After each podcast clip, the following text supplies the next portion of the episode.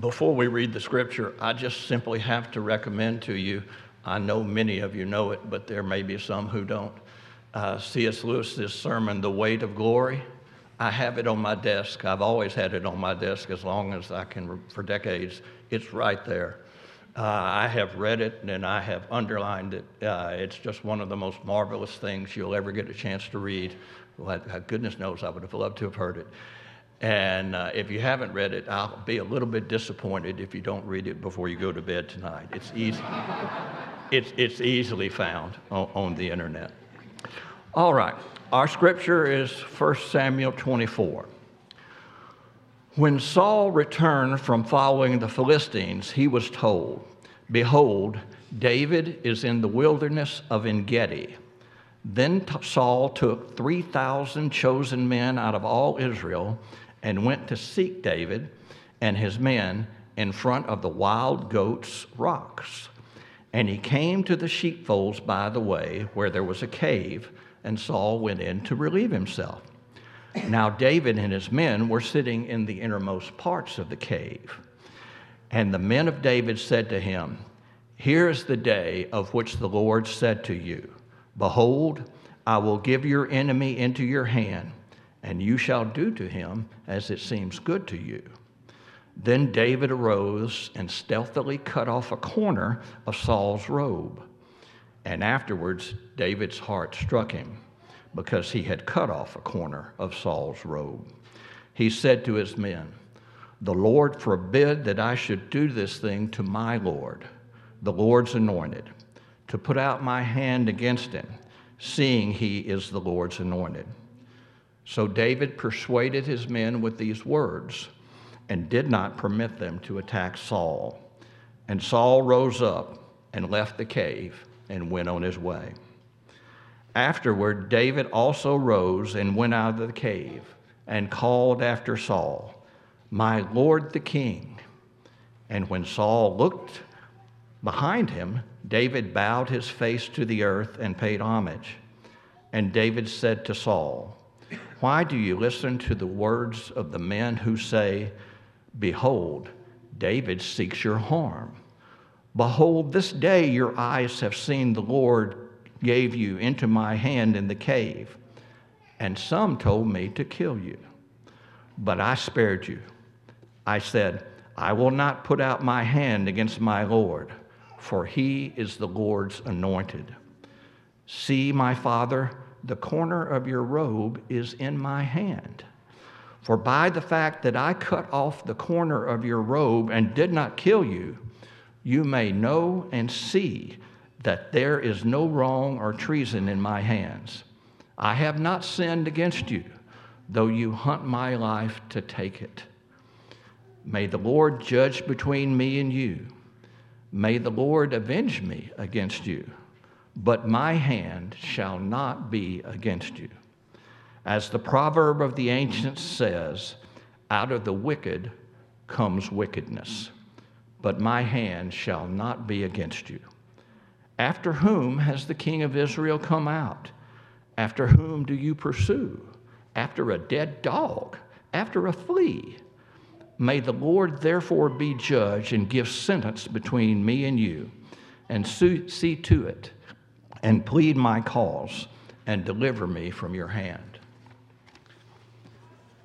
As soon as David had finished speaking these words to Saul, Saul said, Is this your voice? my son David? And Saul lifted up his voice and wept. He said to David, You are more righteous than I, for you have repaid me good, whereas I repaid you evil. And you have declared this day how you have dealt well with me, and that you did not kill me when the Lord put me into your hands. For if a man finds his enemies, will he let him go away safe? So may the Lord reward you with good for what you have done to me this day. And now, behold, I know that you shall surely be king, and that the kingdom of Israel shall be established in your hand. Swear to me, therefore, by the Lord, that you will not cut off my offspring after me, and that you will not destroy my name out of my father's house.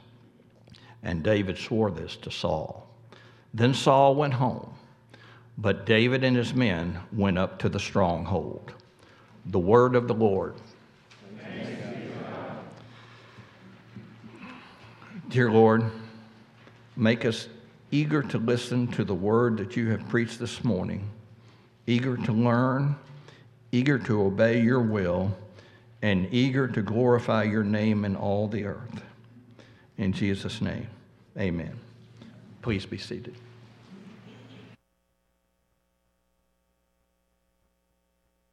Well, good morning. It's good to be together and uh, open this word again. If you remember last week, we entered the wilderness with, with David. Uh, wilderness repeats several times throughout these chapters. Uh, we saw that last week as we looked at chapter, what did we look at? Chapter 22, uh, 21, 22. Uh, David is driven into the wilderness, the, the wilderness of En Gedi that we see here in this particular chapter. He's in the wilderness of Ziph. He's in the wilderness of Maon. Wilderness, wilderness, wilderness. And one of the things that we said is that this is something that is uh, consistent in, in the lives of God's people. Uh, we, we often find ourselves in various wildernesses the wilderness of, of ill health, the wilderness of old age, the wilderness of relational wounding and trouble, the wilderness of uh, financial difficulty. Uh, it goes on and on and on. Uh, what does it mean to go in the wilderness? And, and one of the things that we said is that uh, in, in the wilderness is where God really meets his people. Of course, it can happen anywhere. It can happen on the mountaintop, it can happen in the lush valleys. But if we read the scriptures carefully, we see that it is the wilderness that God uses to, to meet his people, to reveal more and more of himself, to invite his people to experience his grace in, ways that, that we couldn't experience it in the lush valleys, the ways that we couldn't experience it on the mountaintops of our lives. So, one of the things that we want to do as we continue in these wilderness stories uh, of David is, is we want to make sure that we're not just looking at David and saying, okay, what can we learn from him? Because David is, is a mixed bag, right? Uh, here in, in chapter 24 and also chapter 26, which is very similar, we, we see David at his best. You know, I would say, you know, this along with chapter 17, where we see David defeating Goliath, relying on the Lord. These, these are some of the, the real highlights of David's life in terms of his reliance on the Lord. But in chapter 25, which we're going to look at next week, and, and really 24, 25, and 26 need to be read together. I think you get the full weight of it we're going to see David at his worst. Uh, we're going to see David when he is ready to literally commit genocide on the house of Nabal uh, and, and, to wipe off every single person because of a slight that he received from Nabal or Nabal, uh, as, as he is known. Again, we'll look at that next week. Uh, so we don't want to look at David per se we're going to draw some corollaries. What we want to do is we want to look at God. Here's how one writer puts it when we think about this text, uh, we are best looking at the revealed character of Yahweh. And when we see Him in the wilderness, uh, in David's life, as the one eager to lift up and assure his servant, we can assume that he is the same God uh, and that he may be expected to deal similarly with his people today. David's situations, David's actions don't control the application of this text, but rather it is God's character uh, that gives us sort of the, the pivot points, that gives us the rocks on which we can stand to properly take in the application of this text. So I have uh, three observations for you. You see them in the, the outline. God has his own ways, God assures his servants, and God's patience invites repentance. Those are some observations from the story, and then we'll have some corollaries uh, for ourselves in response to that. First of all, though, the story. Uh, this text divides up pretty easily. You've got three sections. You know, the first section, you have the action, and then followed by dialogue, first by David and then by Saul. If you read ahead to chapter 26, and if you have your Bibles with you, you may want to look at that, and you see that it is very similar. Some of the details are different, but it's uh, opening action where David is uh, a spare Saul's life in this situation. Uh, chapter 26, David goes into the camp, uh, gets right up next to where Saul is sleeping and spares his life. Uh, and then there is similar action again. Uh, where he uh, confronts Saul. Saul has this seeming sense of repentance, but they also go their own way. So, a couple observations about the story. Uh, in the one that we read today, uh, David and his men are, are hiding in these caves. We know these caves are large. You remember the cave of Adullam back in chapter 22. Uh, all of the people gather to him there. There's like 400 people that are in these caves.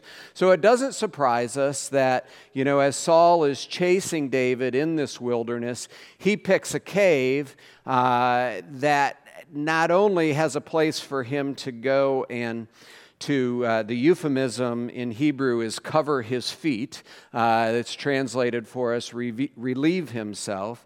So he's got a space to do that. But David and his men are further back in the cave. And of course, the men say, This is, you know, serendipitous. This is, uh, this is awesome. You know, here is God's providence. He has delivered your enemy into your hand. But David doesn't see it that way. Uh, David says, Yes, God has promised me the kingdom, but God has also made it clear that it's not my right to lift up my hand against the Lord's anointed. And that comes forward, I think, six times in, in chapter 24 as well as in chapter 26. Like, this is not a right thing to do. So while that may be the right end, it's not the right means to go about it. And David is, is very firm on that.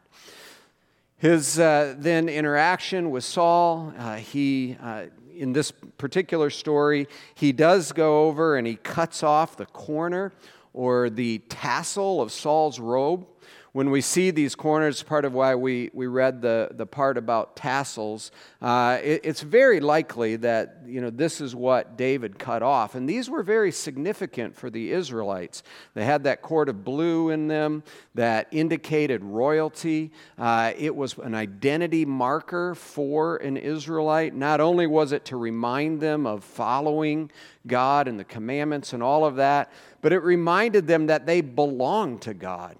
So you remember in, in 1 Samuel 15, Samuel took away the corner of, uh, of Saul's robe. And, and, here we have a repeat of it. Uh, now it's not a tearing, but it's a cutting. And, and this was a symbol to Saul of, of what was happening to him.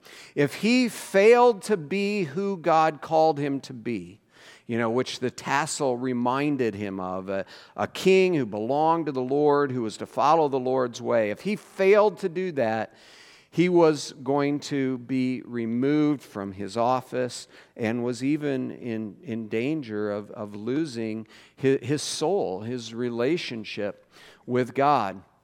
So David reminds him, confronts him with that. Uh, Saul sees it and, and seems to respond. Although, if you look closely, one of the things that we notice in, when we looked at 1 Samuel 15 is Saul is always very concerned about himself. And you see that at the end of this passage here as well. You know, swear to me that you will not cut off my offspring after me, and that you will not destroy my name. Uh, here's Saul, you know, being confronted by the Lord, and he's concerned about his legacy. Uh, you know, there's, there's some guilt feelings in Saul, but is his repentance really going all the way where it needs to go? Those are some of the questions that remain in our mind. So that's the story. But what do we learn uh, about God as we sort of walk through it? And, and this is what I want to spend the majority of our time here this morning doing. The first thing, as I, uh, first observation as I laid it out for you, is that God has his own way. And we need to know this because the, the question is, you know, how, when we're in the wilderness, uh, what do we need to remember about the character of God? Uh, what do we need to hold on to? What do we need to keep in the forefront so that we can respond faithfully during those times? Now, when we're in the wilderness, the first thing that we need to remember is that God has his own ways. And this actually has two corollaries that I want to lay out for you. There's only one in your bulletin. The first one is that we have to respond. Um, we, ha- we, we have to be careful to interpret circumstances uh, in such a way that we always respond to God's will in God's way. I'll explain that in a minute. And then the second one is we have to learn to wait. What's going on here with David? David has been promised the kingdom. He was anointed probably at a young age, 15, 16 years old. We know that David doesn't ascend to the throne of Judah until he is 30 years old, and he doesn't actually ascend to the throne of the unified kingdom until he is 37 years old. So we're looking somewhere between uh, 15 and 22 years uh, before the promise that is made to him is actually fulfilled. Uh, that's a long time of wandering. It's a long time to be pursued by Saul. It's a long time, as we're going to see in a couple of weeks, to be dealing with the Philistines and the Amalekites and all of these different things. It's a long time uh, for, for David to, to wait on the Lord. And here, in the wilderness, it seems that circumstances have aligned in such a way uh, that the Lord had delivered Saul into his hand. And you see that David's men recognize this and say, David, this is perfect. Can you believe, you know, what the Lord has done for you? Here is this one who is pursuing you. You have every right to take his life. Uh, if you read in, in chapter 26, uh, Abishai, one of David's mighty men, says, I can kill him for you right now. You know, one spear thrust, and he will not make another sound. Uh, and it's so easy, I think, sometimes in our life when we're in the wilderness to observe circumstances and say, here's the way out. The problem is, is that though they may be pointing towards a good thing, in this case, David had been promised the kingship. David had been promised that, that he would, would rule, that he was the Lord's anointed. It's not the right way to go about it. And David knew that. He knew it in his heart. You see, even when he lifts up his hand against the tassel, against the corner of the robe, he's struck and he says, It is not right for me or for anyone to lift up their hand against the Lord's anointed. He had two things that he knew, and they seemed to be in tension with one another. I know, Lord, that you have promised me the kingdom. I know that you are going to fulfill that. But I also know that it's not my place to lift up my hand against the Lord's anointed. And so, therefore, those circumstances seem like this would be okay and this would be the right thing to do. Uh, this is not the right thing to do. If you remember, you know, last week we said that uh, this is a pattern for the anointed. Couple of weeks ago, we talked about how we are all anointed uh, by the Holy Spirit, but it's as we follow in the train of King Jesus. And King Jesus, after his anointing by the Holy Spirit, you know, the baptism that John gave to him, was immediately driven into the wilderness and he faced temptations. He faced temptations for good things, bread, um, to demonstrate the protection of the Lord, cast yourself down off the temple and then the kingdoms of the world which were promised to him. You know, if we read the messianic psalms like Psalm 2, Psalm 45, others, you, you see that the Messiah, the, the anointed of the Lord, who Jesus was, would, would rule over all the kingdoms of the world, but the way to achieve them was the wrong ways. Satan said to him, You can have all these kingdoms which have been promised to you. All you have to do is bow down to me. And what did Jesus say to him? He said, Get away from me. You cannot have the right things by doing the wrong things. And this is what we realize is that God has his ways. And they're winding ways, they're wending ways, they take time, they're waiting ways. We don't always understand his ways, but we trust that the Lord has his ways. And, and, and we trust that we cannot accomplish the will of God through, uh, through disobedience. Here's how one writer put it Although David did not know how providence would work in this particular situation, the circumstances, he did know what obedience required. God's ways will frequently baffle us, but God's will is sufficiently clear to lead us in the meantime. God's ways may not be clear, but our way, if we're looking at the Word of God, is clear. We may wait for God's providence, but we already have God's law, and that is what we need in the moment. Jesus says, Man does not live by bread alone, but by every word that comes out of the mouth of God.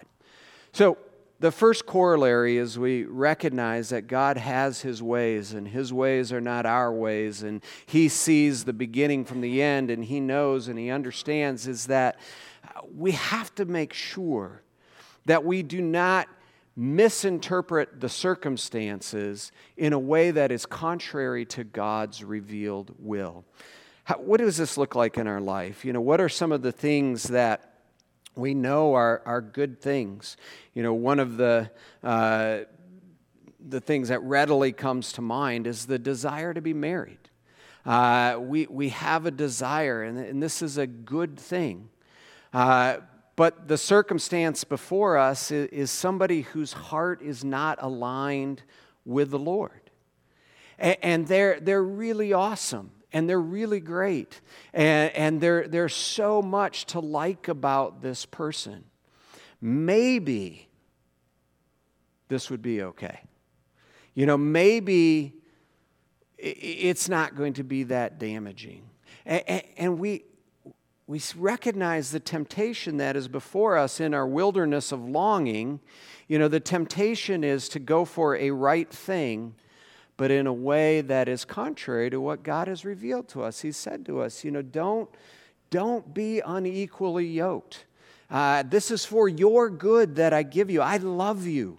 I, I don't want you to have uh, the difficulties that you're going to have if you go in this direction we can have good things but go about it in wrong ways. And there's so many ways we can think about this. I mean, just think about the business, uh, you know, the way that we conduct business. You know, God wants us to be fruitful and to multiply and, and to flourish. All of those things are, are good things.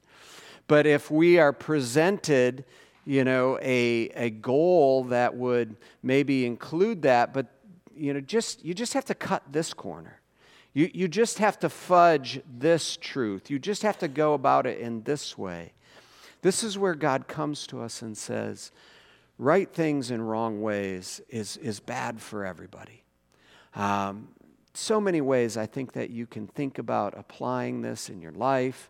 Um, and, and I would just encourage us to remember God has his ways. Let's not misinterpret the circumstances that are in front of us in a way that is contrary to the revealed will of God, which will necessitate, and this is corollary number two, this one I listed there, is that we need to wait. Uh, we need to learn to wait. The, this is the, the biggest of our three points, so don't worry if you're like, man, Vandermas is never going to get done today. Um, uh, we, we need to learn to wait on the Lord. This is one of the skills uh, of a Christian. Uh, it, it's an attitude of heart that, that we, we really have to learn to develop. We, we live in a society that wants everything, it's not even now, we want it yesterday. we, we want it so fast. We don't want to wait for anything. Uh, we, we want uh, our, our um, we want our news, we want our, our wealth, we want all of these things, and we want them so quickly. We, we're just not accustomed to waiting. But waiting is a, is a big part of what it means to follow Jesus. I think about some of the Psalms, and, and you're familiar with these things, but thinking about them in, in context of David being in the wilderness and on the run, and, and how it, it reinterprets or it helps us to get a depth of what is happening in David's life. Psalm 25 To you, O Lord, I lift up my soul. Uh, oh my God, in you I trust. Let me not be put to shame. Let not my enemies exalt over me. So we have a clear picture of like who Saul, you know, who David's enemies are and, and what this means for David to be put to shame, all of these different things. Indeed, none who wait for you shall be put to shame. They shall be ashamed who are wantonly treacherous. Make me to know your ways, O Lord. Teach me your paths. Lead me in your truth and teach me. For you are the God of my salvation. For you I wait all the day long. Or how about Psalm 37? Be still before the Lord and wait patiently for him. These are verses 7 to 9. Fret not yourself over the one who prospers in his way, over the one who carries out evil devices. Refrain from anger, forsake wrath. Fret not yourself, it tends only to evil. For the evildoers shall be cut off, but those who wait for the Lord shall inherit the land. Wait for the Lord, keep his way, and he will exalt you to inherit the land. You will look on when the wicked are cut off. There, there's so many Psalms where we see this theme of waiting come up. And, and waiting, we have to understand, and perhaps you picked it up there as I was reading, it's not, it's not just passive. It, it's not just, uh, okay, you just sit back and, and allow God to do its work. It's, it, there's an intention in it. It's, it's waiting and, and looking at the Lord. Uh, it's, it's waiting uh, the way Psalm 37 34 says, you know, wait for the Lord and keep his way. It's seeking to follow that revealed will of God that we just talked about just a minute ago. Think about a waiter. Uh, or a waitress in, in a restaurant. They're, you know, we use that word. They're, they're waiting on us. But that is not a passive job. I know some of you have been uh, waiters and waitresses, and, and you're running, and by the time you're done at the end of your shift, you are very tired.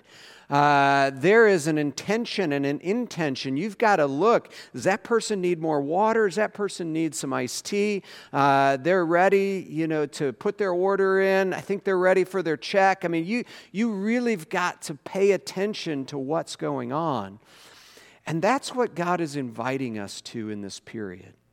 You know, where we would wait on the Lord, where we would be looking to Him, where we would be uh, seeking to learn His way, follow His way in the midst of the wilderness time. So, part of our challenge this morning is to understand. So, again, this, this is starting with the character of God. God God knows his people. He knows his promises. He loves his people. His heart is for us to do good. But his ways are not our ways. He has his own ways. Therefore, must be careful to discern them, not be misled by circumstances, and we have to learn to wait and watch the Lord. Secondly, uh, and this really follows out of this, is that part of the character of God that we see here in, in, in David's life, especially, is that he assures his servant along the way uh, that he is good and that he has not forgotten his servant. There, there are so many ways in the wilderness that, God, that David sees God at work. We see a couple of them here. I mean, he does uh, bring Saul right into uh, the very cave where David is. And, and, one of the things that, you know, while it would have been wrong for David to kill Saul, uh, one of the things that he does learn is that Saul's life is in God's hands. You know, Saul can't do anything that God doesn't allow him to do. And if God wants to bring him into the cave where I am, he can do that. Uh, in chapter 26, David and Abishai go into the camp. Uh, at the end of the, the little opening part of that narrative, it, it says that. Um, no man saw it or knew it, nor did any awake, for all of Saul's men were asleep, because a deep sleep from the Lord had fallen on them. David recognizes uh, that God is at work and he can, he can do all his holy will. He can do whatever he wants uh, with the enemies. And, and, that encourages David to say, I, I don't have to grab so tightly to the wheel. I can take my hands off a little bit because God is driving this ship. And, and Saul, you know, the later David's son Solomon will say, in the heart of, or in the hand of the Lord are the hearts of kings. Uh, he, he controls, he rules over Saul, and David can have confidence in that. David sees, you know, gets these portents. He gets the corner of Saul's robe, he gets his spear, he gets his water jug in chapter 26. These are actual tokens of the fact that God, I think, graciously gives to David that, that that he has, that the Lord has Saul, and, and he's not going to do anything against David that God doesn't want him to do. He actually puts in Saul's mouth, you know, further confirmation that David will be king. You notice in verse 20, uh, Saul says, David, I know that you will be king. David has had so much affirmation of this uh, along the way. Jonathan has said it. Uh, others have said it, you know, his, his cohorts as they've gathered to him. But now his greatest enemy, you know, says that God puts those words in, in his mouth. Uh, chapter 25, I mentioned it, it's not a great moment in David's life, and we're going to look at that later. But he brings Abigail to him, and she says, Listen, God is giving you the kingdom. Here's my point is that along the way, uh, God is working to assure us that His plans are, are sovereign and good, and we can see them. You know, and, and the corollary for us is to be attentive to that, even to pray for that. I mean, it's good in the morning, you know, to, to pray, Lord, open my eyes. You know, help me to see today your, uh, your hand at work. Help me to see your promises being worked out. It may be in the encouragement of a friend. Uh, gives you a word that, that you desperately needed, maybe that they knew. It may be, you know, from somebody that you, you least expect. We talked about that. You know, you have expected allies, and you have unexpected allies uh, in the wilderness. It may be somebody that you work with that doesn't even know the Lord, but says something in such a way that it confirms to you that the Lord is watching over me and the Lord does know. Uh, it, it, may be in when when I do a wedding, I, I often use this wedding prayer uh, where um, you know, we pray for the couple and we say, you know, give them a, enough of failure that they'll keep their hand in yours, but give them enough of success that they will know that you are their God and that you walk with them. And, uh, and the Lord does do that. He blesses us, He gives us success along the way. He helps us to close that deal that we worked on so hard. Uh, we, we see our children, you know, walking with the Lord. There, there are ways in which God is so gracious and kind to us. And, and what what this is encouraging us is since we know that God's character is to assure us, let us, you know, let's, let's sort of peel our eyes uh, so that we can see it and that we can receive it. And this is one of the things that we do as a community as we celebrate these things together. Uh, and we say, God worked in this way. Isn't that amazing? Isn't He amazing? The last thing that I want to point out to you here in this story is that God's patience invites repentance. You, God is not troubled by 15 years or 22 years in David's life because God is working in David, but God has other, uh, he has other interests as well. Uh, God is working in Saul's life. Uh, Saul was his anointed. You know, Saul tasted uh, the, the, the sweetness of the Spirit, but Saul was wandering. And, and, and God doesn't want David to kill Saul. He, he, he is laying out before Saul opportunities to repent, opportunity after opportunity after opportunity. I don't know how Saul ends up. Uh, I, you know that's that's in the Lord's hands. Uh, some people I've, I've, read some commentators that that look at some of these things and see Saul as as having a sensitivity and and a repentance, and you know maybe we'll see him in heaven. You know, I, I, pray that that will be so. Uh, on the other hand, you know, Saul, following this, continues to seek out the witch of Endor. He eventually takes his own life. And, you know, there are some things that don't bode so well for Saul.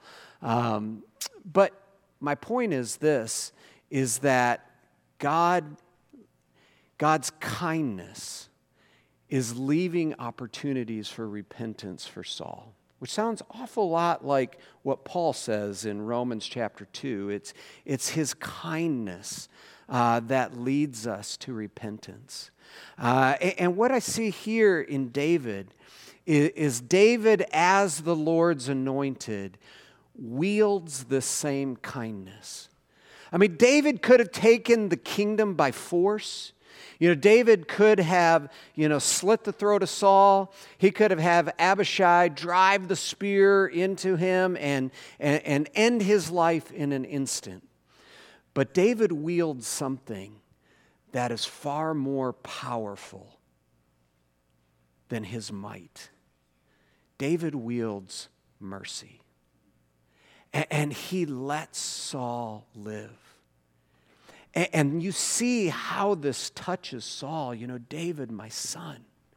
They were father in law, son in law. So, so there was a relationship there. You know, but, but Saul is touched by the mercy of the Lord. And, and, when we realize that, that God is working out and He has His plans, and, and God is one whose nature is patient and kind, that frees us up not to take our pound of flesh. That frees us up to wield mercy. I, I, I, use that word intentionally because sometimes we can feel like mercy, again, is passive. But no, when, when you choose to forgive somebody who, by every right, you can um, excoriate, who by every right you can shun, who by every right has wronged you. But when you choose to wield mercy, that's the most powerful weapon that we have at our disposal. And we don't know what that will do in people's hearts. And so I just encourage you to think about that in your wilderness wanderings. You have an enemy in the office, an opponent. You know, what, what is mercy like? What is it like in our families? You know, as kids disappoint us, or as parents disappoint us, or we have these deep wounds. And it's not that these are easy. I know that they are deep and they are complicated, and it's not easy.